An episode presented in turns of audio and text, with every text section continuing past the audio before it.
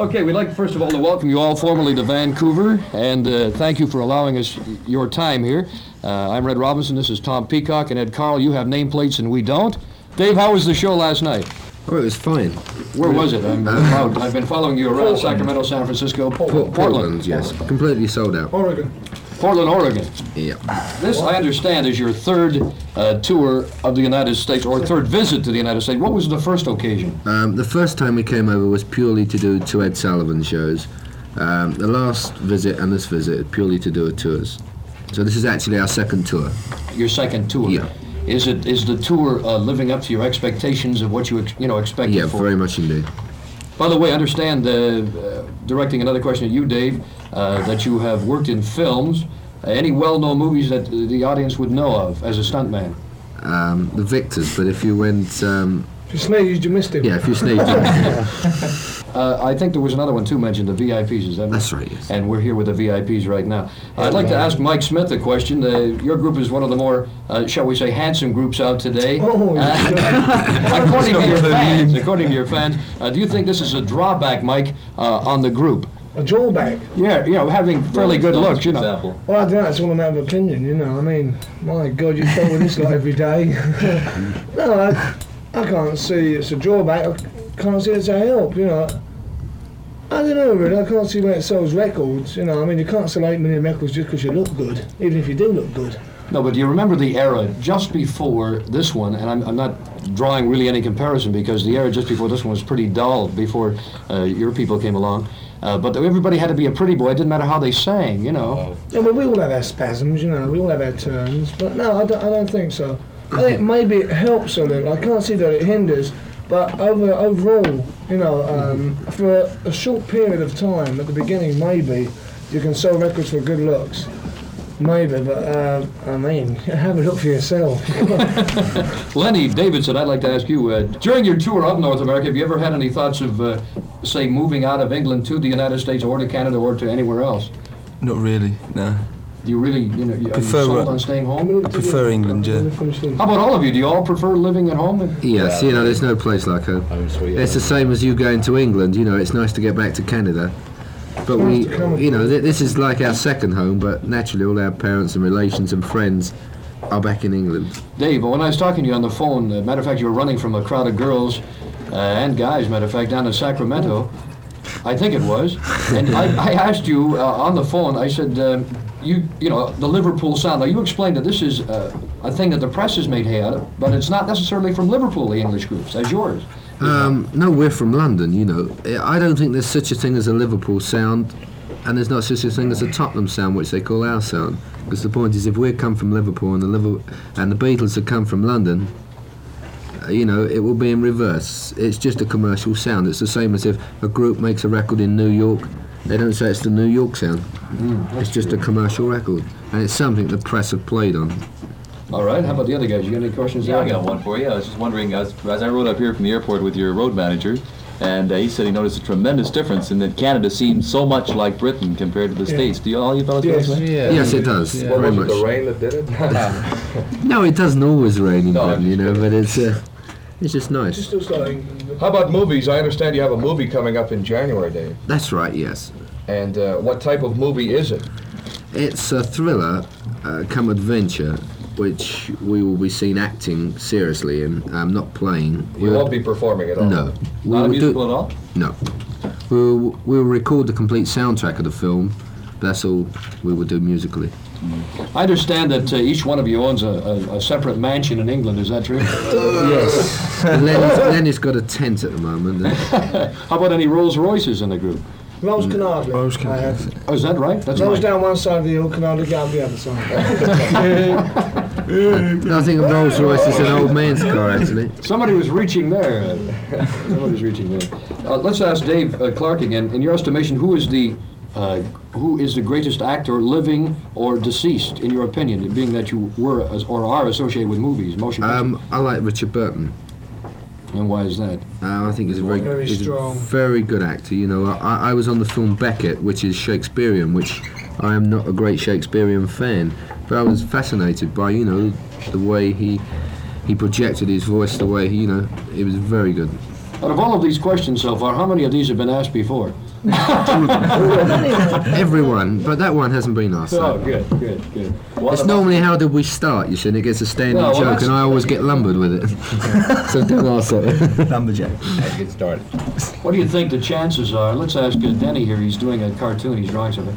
Uh, what do you think the chances are of a group as yours sticking together? Because with a single artist, it's it's not a, a problem because he probably has a manager. He could change a manager or a label. But uh, how do you feel, uh, Denny, about the you know longevity of the group? How, how do you think they'll stay and fare Yeah, together? Well, let's stay together. As long as you, you um, pull together, you know, as we've been doing. How do you all work together? I mean, do you find any complications with separate lives, etc.? Nah. Would you fellas each uh, become a separate musician, supposing the group should break up, or uh, would you stay with music? Um, possibly, yeah. We, we'd possi- possibly um, form groups of our own. I'd form one jazz group, I should think.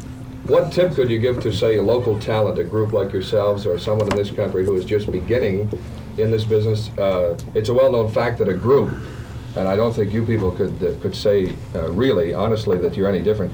There are times when little riffs do come up. I think it's very common, even with your wife, you know.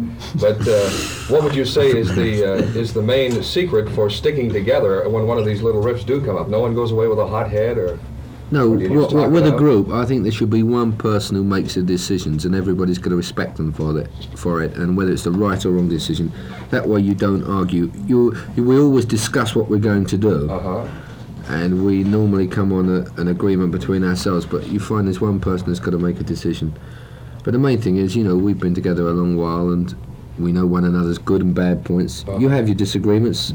And anybody who says they don't have a disagreement is a liar because I mean, you can't travel He 24 hours a instantly day. rebel, you know, he gets the whip out. No, How long is a long time, Dave? um, well, two and a half years, you know, but professionally, about eight months now. Are you fellas investing your uh, your money, your earnings, or do you ever see it, or what? We see it, well, on paper. It comes and goes. Well, they're, they're on three dollars a week now, you know, they can have a rise. No, is that how it works, really, with your with your finances? This No, we invest, you know, all the boys invest in property. They've got houses and cars, and we just invest. As you know, the record uh, situation in North America is different in releasing uh, particular songs and records from England. What was the uh, release you had over, you know, the first one you had in England? Well, the first one in England was um, Do You Love Me? But that only got to about number 19, 20 in the hit parade. The second one was Glad All Over, which got to number one. So mm. Glad All Over, consequently, was the first one which was released over here. But Do You Love Me was the second. And the current one, Any Way You Want It. Now, when was this released in England? This was released in England, yes. Just recently? No. Two months ago, three months ago. And everybody Two knows months. how long ago? Everybody knows it's never been released in England. no. You're kidding. No. That was going to be the follow up to Bits and Pieces, but we decided to hold it back. How long uh, do you give the? This is a very hard question. Uh, in in that, who can predict? But you're you're being part of it. How do you feel the? I'm calling it the Liverpool sound, but let's say the British hitmakers, as you people Yeah. are, uh, will. How long do you think it'll last? This whole trend. I think it, um, naturally the thing goes in a boom and it will only last for so long, but I think you're always going to get the certain amount of groups that are going to last, providing they keep turning out commercial records. Well, I'd like to ask all of you, and it's hard for everybody to answer at once, and it's very hard to inter- interview five people. But what do you owe, or, or what factor do you think is most outstanding for the tremendous upsurgence of British groups as, as has happened in 1964? It'll be the year of Britain in the world of music. Um, well, I think it's about time we had a crack at the whip, actually. That's very true. But what, Um, the? Americans have ruled the pot well for a long while, and they've made excellent records. Um, what they haven't realised is they've tried to progress. The last phase was the Phil Spector sound with the Ronettes and Crystals. Um, but really, the sound which a lot of the British groups are producing today happened about eight years ago. And what they haven't realised is the teenagers of eight years ago are now grown up and married, and the teenagers of today are a completely new set. And they need their own idols and their own music. Yes, but it's sort of a, more or less a lot of the British sound is a revival of the oldies. See, I've heard a lot of things. Uh, I mean, Twist and Shout, for instance, and even Do You Love Me, I mean, was a very big hit by the Contours, Twist and Shout, the Isley brothers. I, I've heard things that uh, wild. Everybody tries to figure out how you get your British sound, and I'm not asking you to give away trade secrets. But people say sometimes you, instead of using the ordinary echo chamber effect, that you uh, use sound waves over water and all. The, No, this is a lot of rubbish. Um, I, um, our particular, you know, the way we make our records, um, we produce them ourselves. We have no recording managers, so we we relied on um, mainly um, audience reaction. You know, something you could dance to, something you could listen to. You know, and it's something we experimented with. But um, as regards to all these echoing effects, it's a it's a lot of rubbish unless you use it in gimmicks. Our latest record, I mean, we've used a, an, an echo gimmick, but I think there's so many groups in England, and they they run into thousands. You know, people say you've got to be able to read music. We can read music, and most of the groups can, but that's not true in one sense. You've got to be able to feel what you're playing, and these people play because they enjoy it. And they can produce this on record, whereas you can get some professional session men that will sit in the studio and they've got the music in front of them. They'll play what's there, but they won't feel it. And I think this is a Do you have much say then? In other words, is, that what you are telling me that you have a lot of say in what you do put out? what what what we put out is entirely up to us. You know, we we make the records ourselves. We've got no um, recording manager. I've just got a contract with the record company, whereas we produce the discs and supply to them the ones we want released. So you're like a Phil Spector yourself then. Yeah. You produce and put Yeah. the group together. How do you feel being compared to the Beatles all the time? This must certainly happen. Um, in England, it does no rise. Over here, it does, as I said, because the Beatles were the first ones to conquer the American market. It's one of the things you've got to accept. But the thing what gets me is I don't know whether you get the magazines here you do in America where they have Dave Clark Five versus the Beatles, Yeah, which is yeah, a lot yeah. of rubbish because we've never made any of the comments in the magazines. The Beatles haven't, and um, it's a propaganda sheet. You know, they they do so many things which you can't do in England. For for instance, you know, there's a picture of Hayley Mills and myself in a nightclub, and we're we're engaged, and I've never met Hayley Mills in my life. and what they've done is they've taken a picture of me and a Yeah. picture of Hayley Mills, and they've reimposed them and Does rephotographed this happen at all in England, or is it just? No, you can't do that because you could sue the newspaper, but over here you can't. And I think this is what stirred up a lot. You know, it says Dave Clark Five versus the Beatles. On one page it says, "I think we're," I, I personally say, "I think we're better than the Beatles," and the Beatles say it's not fair. And I've never made a comment the Beatles haven't. And co- consequently, it makes the teenagers start believing what they read, which is wrong. You know, because the Beatles are. I know very well, and we're the best of friends, and I think that competition, no matter who it is, is good because it makes you work harder and produce better records. But with those books, somebody wants to earn their 10% on the nose, you know, so they push them out. Well, the point is, if they just put They Dave Clark five on the front of the magazine, that people don't buy it. But if they put something which is controversial, like Dave Clark five versus the Beatles, in other words, they're having a fight, people will buy the magazines just to read the scandal. Talking about things like, is the Dave Clark Five really breaking up and things like this? Yeah. How often do you get that? Oh, and the Beatles, the, they must go through hell, you know, about uh, them, uh, John's marriage and Paul's getting his married. You know, when we were in America, um, Yeah. The in New York, the headline was Paul McCartney gets married. You know, the poor devil's only going out with a girl. I mean, it's quite normal. You feel it's fine? You get into these same uh, situations happening. Well, to you or- do, Yeah, and it's, sneakier. but it's one very true thing. When you're successful, you're always being knocked, and the thing to, I suppose, the time to worry is when you don't get knocked. But sometimes people are a bit vicious, and they say things the same as they say you're married and you're not, and you're engaged and you're not, and, you know, these type of things. But it's something you've got to put up with. Uh, So Dave, uh, do you have a birthday coming up personally? Yes, I have. Yes. We should get is the group to sing Happy Birthday. Mine's before it. Oh, what is it, December or something? Fifteenth, mine. Yes. No, we've given away a great trade secret here. Killed him. Good, but mine's December 6th, by the way. Get mine. One question I think is on everybody's minds in North America because of the advent, the tremendous uh, influx of British talent, and, and well deserved too because of the sound, let me say. Uh, there's a lot of talk about what is wrong with British radio, the fact that there's hardly any independence. I know people in this town who are from England who call me and say, uh, gee, we listened to Radio Luxembourg and most recently to Radio Caroline. Now, what, what is going to happen? I mean, do you think this would change the music scene over there? Um, it's something they've got to accept. You know that commercial radio has got to come in, but you know, um, you take the size of Britain and the size of America and Canada, it's a lot bigger. We've just got the BBC, which has got Light and Home, which are two um, networks, and um, Cat Radio Caroline, and now Luxembourg. Um, it's a thing they've got to accept, but I don't think it will get to the stage it is in America. I think you will get um, perhaps two or three commercial radio stations, and that will be the lot. You think it'll come up, do you? Oh yes, it's got to. How much exposure did your uh, records get uh, before Radio Caroline, say, on the, on the We BBC done- networks? We done very well um, because um, Caroline wasn't out when um, our do first three records come out. But there's a lot of groups, unknown groups, which Caroline has made, which is great because it gives everybody a chance. And now in the British Hit Parade, anybody can get in with a commercial record, which is good. But how many programs actually do they have on the BBC networks uh, programming your Hours a week, you could say something like um, the most 24 hours a week, which is nothing. I understand that Out of uh, seven days a week. at Radio Luxembourg, the record companies buy they the they sponsor. Yes, you, you get a sponsor the same as you do here, and they sponsor their product. And plus, they only play their records. If it's Columbia, which is EMI, Mm-hmm. they only play EMI records or Decca,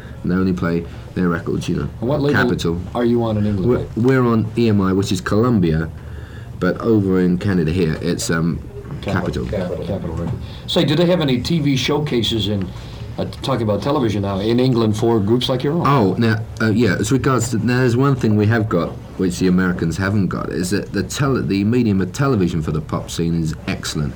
In fact, um, going back as far as eight years, we had a thing called um, Six Five Special, and then we had another program called Oh Boy. Well, now this producer of these two particular programs is now in America doing Shindig, which is Oh Boy, exactly the same, which is an excellent program. But we have about six or seven pop shows a week on television when you consider their network throughout the country, and they're very good. It's very good exposure. Therefore, you get just about as much exposure on TV Oh yes, because I think radio. you know, it's te- television is it's great. Radio is a tremendous impact, but um, to see you on television as well rounds it off. Yeah, as you see, as you know, in North America, the only exposure any talent gets, such as your group, Dave, uh, is through records on radio because there's hardly, except for Yeah. the CBC government network, uh, is there any live radio shows anymore? Oh, you get live radio on um, where you actually play live Hmm. on the shows. Yes, on BBC a lot. Um, about one a um, an hour a day. Which brings up another question.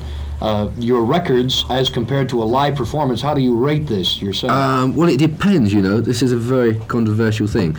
Um, on the Ed Sullivan show, we got over it over here because the first time we came over, we went into the studio with the engineers and worked out the sound. Often you get an engine. You're as good as your engineer, really. You can produce the sound, but it's that man in the box. If he's not with it, you've had it. You know.